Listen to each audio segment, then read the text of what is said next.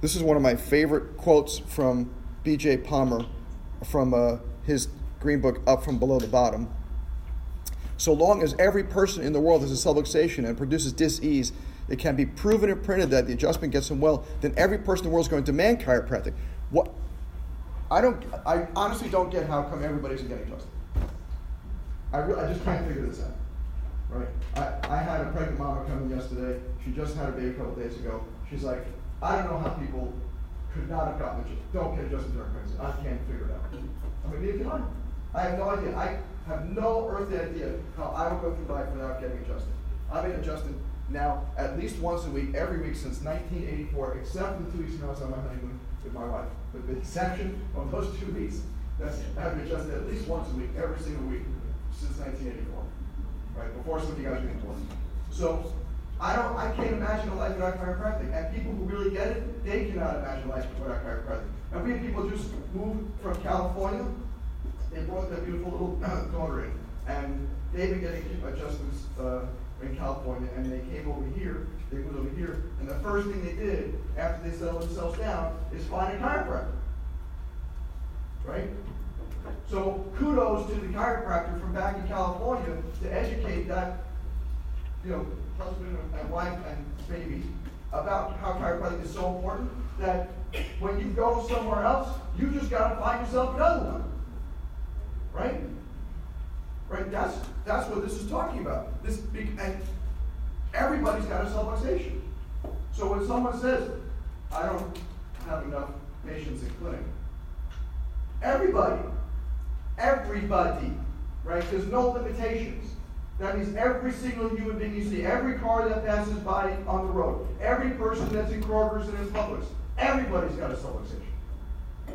Right? So we need to do something about this. So this couple brings in this baby. And this is what I want to teach you about today. If there's one chiropractic textbook that I think is a super great textbook to read, is called Manual Therapy in Children by Dr. Heiner Biedermann. Dr. Heiner Biedermann is a German osteopath. He is not a chiropractor. But he has written one of the most amazing textbooks I've ever read. Sure. Uh, you can see it up there, very small print. Uh, Manual Therapy in Children. Manual Therapy in Children by Heiner Biedermann. He's a German osteopath. This book is amazing, even though it is not a chiropractic book by any stretch of imagination. It is an amazing book because what he talks about art, he understands chiropractic better than most chiropractors. Uh, it's one of my favorite pediatric textbooks. And one of the things I like about that book is it talks about this. And that little girl that I saw yesterday had what's on the left. Now, what do you and I call that? Torticollis, right? Dr. Biedermann, he doesn't call it torticollis. He calls this KISS, K-I-S-S, which is kinematic imbalance causing suboccipital strain.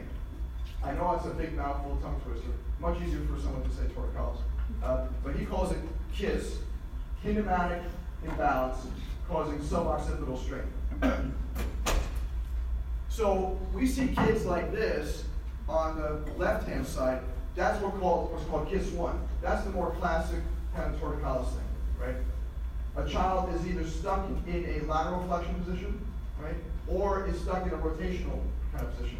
This little girl had more of a rotational kind of uh, challenge, where she could turn her head to the left easily, and the way you test this with a little kid is how? With a little baby, how do you get them to turn? Yeah, so kind of draw your keys or whatever, you know, I'm clicking a flashlight on and off, and just making it go back and forth. So you can see she can go like this very easily to one side, and at the other side she is very limited in the range of motion. Right? That's called KISS 1. KISS 1, according to Dr. Biedermann's work. KISS 1. Uh, that's the most common kind of torticollis-based subluxation. But here's the problem with that. When you have a kid with KISS 1, are you just having subluxation? Is that all this is? Is that all is affected? No, what else is being affected with this little child? What is certainly the sacral occipital pump? What else? Feeding. That's right. She has a hard time feeding on one side versus the other, right? What else is being affected? Sleep is being affected because it's uncomfortable for her to sleep. What else is being affected? How about her eyes? Holy cow, that's the most important of all the things. Right? Her eyes are being affected. Imagine seeing the world like this for the first year of your life when your brain is forming. Right? Because your brain, when your brain, when your baby is first born, right, the only part of the brain that's really working is what? They're really on. the only part of the brain that's really on in the baby is the brainstem. Full on brainstem, where all the primitive reflexes are right? And then slowly over time, everything else is going to kind of come online, right? The way the brain matures is from the bottom up and then inside out. That's how it matures.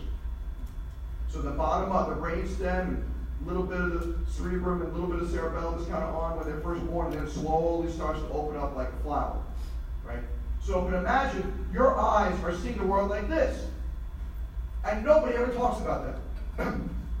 nobody ever talks about how this is going to create a problem seeing the world like this. Or if the child's head is twisted this way, like this little girl, this is going to create a problem because where's her forward? Her forward is off kilter to to one side or the other. Right? Do you think that's going to affect the brain? The whole brain? Right? So yeah, there's certain nursing problems. Absolutely, there's feeding problems and there's sleep problems, and they, and usually, so kids like this is what happens, right? Kids like this, they first, when they first are born, you don't notice this torticollis because their, their muscles are mush, right? They got floppy little heads, right? So when they have a kiss one or kiss two, which we'll talk about in a second, you, you don't really notice it. It, usually, it kicks in a couple weeks, maybe three, four weeks old, five, six weeks old. That's when all of a sudden, now their, their musculature starts to get stronger, so they have a little bit more support, but now they don't have the rotation or lateral flexion uh, correction. God bless you. But what this does is creates unbelievable asymmetry. But the asymmetry is not just the physical asymmetry, and that's usually what people are looking at. They're looking at this as just a, well, it's just a kid's head like this. But there's so many other ramifications that goes on. How about the, the skull shape? Right? Your kid's like this, doesn't and every time they're sleeping, they're lying like this. What does it do to the skull shape? Right? You've heard of flat head syndrome? Right? They talked about that in some other classes. I'm sure Dr. Kramer mentioned it. Right? this is what, where does it come from? Right? And the mom's like, I understand how come her head is so flat. Is it because of how she's sleeping? Well, that's part of it. And the reason she has that is because she's subluxated. And she also had a traumatic birth. And you put a subluxation and traumatic birth, and she was in some crazy position in utero. You put all those forces together, and this is what you're going to create. Right? so when you look at these kids, this, this isn't just about, I'm going to fix a subluxation. This is, God bless you, I'm going to fix their brains. Right? Because the subluxation is super important for to adjust them, but the real important thing is getting her brain to work right. That's the real important thing, because looking at the world this way is not the same as looking at the world this way. That's more important to me. It's getting her brain to normalize so that everything is on this balanced plane versus a tilted plane or a twisted plane. That's what we really want to look at. So when we talk to our patients, we're not just talking to them about, oh, let's just get her neck to look better. Right? That's that's not what my job is. My job isn't to make her neck look better. Right? My job is function. Right? I want her to function better, and I especially want her brain to function better. Right? Now KISS 2, which is next to it on the right, KISS 2 is a is much less common. This is an extension subluxation. Right? So she's stuck in extension like this. You don't see this very much. Um, when you do see it, uh, it's usually a bit more severe. Um, the child probably had a much more traumatic birth. the child also has a lot more limitations um, because they're unable to put their head down in flexion uh, very, very easily. So they have a lot more nursing problems, a lot more occipital flattening uh, because they're you know, pushing back this way. A, a lot of significant uh, but we don't see this very much. This is an unusual thing. And this is way more an occipital uh, kind of an, an, issue. So that very, what, what subluxation pattern do you think they're going to have in this one on the right? An enhanced occiput, right? They call these kids what? They're Stargaze, very good. I know Dr. Kramer taught you well. Good. So, so that's important. But I'm going to introduce you to something that I've been thinking about for a while. Because we had another child come in a few weeks ago who was hypotonic right? These kids are hypertonic, right? So that they have a, they have a spasm, right? That's creating a lateral flexion, rotational uh, malposition, or extension malposition. But then I see a lot of these kids who are floppy babies, as they call them, right? So three or four months old, and the kid still can't even hold his or his head up, right? I have another boy that we started seeing a couple months ago who's uh, almost two years old, and he's, his, his head is always down like this. This is one of his biggest issues. He's just, even though he's standing and he's walking, he's having a really hard time uh, because he has some vestibular issues and some hypotonia. so um, I actually emailed Dr. Biedermann uh, a couple of years ago when I first read this book, and it was very nice he emailed me back. And I said, I think there's something else called KISS 3. KISS 3, which is a hypotonic baby. and this is what I, I sent in the email. I said, so we have KISS 3, which is a hypotonic or low tone baby, and uh, what that causes is bilateral nursing issues, right? Because now, that, because they're so floppy, right, they have a hard time latching on. The mom has to do extra work just to hold the baby up. A lot of times these kids end up having to be bottle fed, you know, even if they're going to be uh, using breast milk because they'll pump, but they end up being bottle fed because they're so weak. Um, a lot of these kids end up having constipation that I've seen. Those low tone kids have constipation because low tone does, doesn't just mean low tone in you know muscles that are voluntary muscles, it's the involuntary muscles as well. I, sometimes find this affected because one thing just leads to another, to another, to another, to another. So I see that a lot of these kids have constipation. Um, they have a hard time you know, with bowel movements, so a lot of these kids are very sluggish. Um, a lot of these kids will have this torticollis, but it's not a spasm torticollis. Because if you look at them, right, if you look at a child with low tone, they might look like KISS 1. But you have to look at them and examine them to know whether it's KISS 1 or in my version, right, it's not anywhere in any textbook yet. Uh, but in my version, we call this KISS 3. Uh, a, a floppy baby will look like that too. But that's not the same as KISS 1, which is from a hypertonicity, right? This is a hypotonicity. so that you still have torticollis, but it's different. So, what is the most important thing to adjust in kids like this? In any, any of these, these two kids, or even the kids three, what is the what is the single most important area to get proprioceptive, vestibular, eyes, all that stuff working? The single most important area. Yeah, the atlas axis and occiput. Right? So you guys have to know how to adjust kids. This is why this is so important.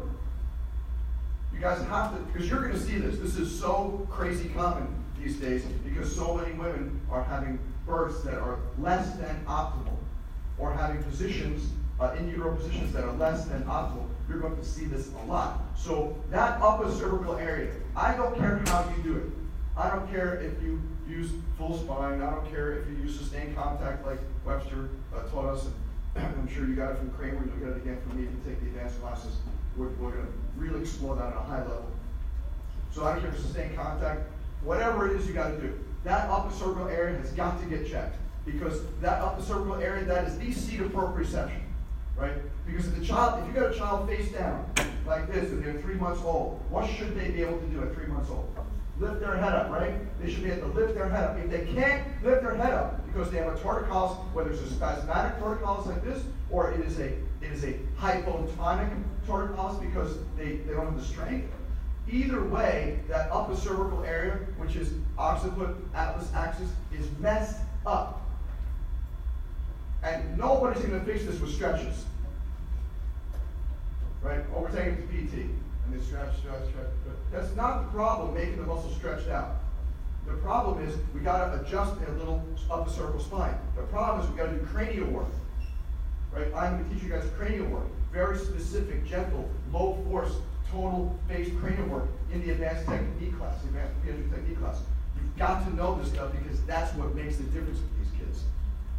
Right? Is turning on their occiput, turning on the upper cervical, because now we're getting to their primitive reflex area, their brainstem, right? The pons and the medulla. That's where the seat of all this kind of stuff is. If you don't get to that area, you're not going to hit it. The vagus nerve, the facial nerve, the trigeminal nerve, glossopharyngeal, hypoglossal, those nerves need to be touched in some way, and we have the unique ability to do that. Not just not just because we're stretching them, but because we're adjusting them. Right? so if you really like this work of Dr. Biedermann, I highly recommend that you check out the book. But if you don't want to check out the book, you don't spend the money. I get it. JPT, Journal of Medical and Physiological Therapeutics, he has an executive summary, which is what this is, in JMPT online for free. It's a 15 page executive summary of this textbook that has all the highlights in it. So I highly recommend you read this. We go over this in great detail um, in the advanced diagnosis class and the advanced technique classes. So, but I want to give you a flavor of this because I'm seeing this more and more and more lately. Uh, and I really think one of the most important things is that there should be a KISS 3. Now, Dr. Biedermann, in his emails back to me, said um, it doesn't fall within his model because his model is about spasm, right? So he said what you're talking about is, is true, but it's not a KISS it's not kinematic imbalance to suboccipital strain. He's, he's calling it something else, which is true. His, but I just like lumping it together so we all have one. We have three pictures. I, I like to put a third picture up there of the hypotonic floppy bed. That's just in my uh, little brain. but I want to share that with you because I think it's so relevant.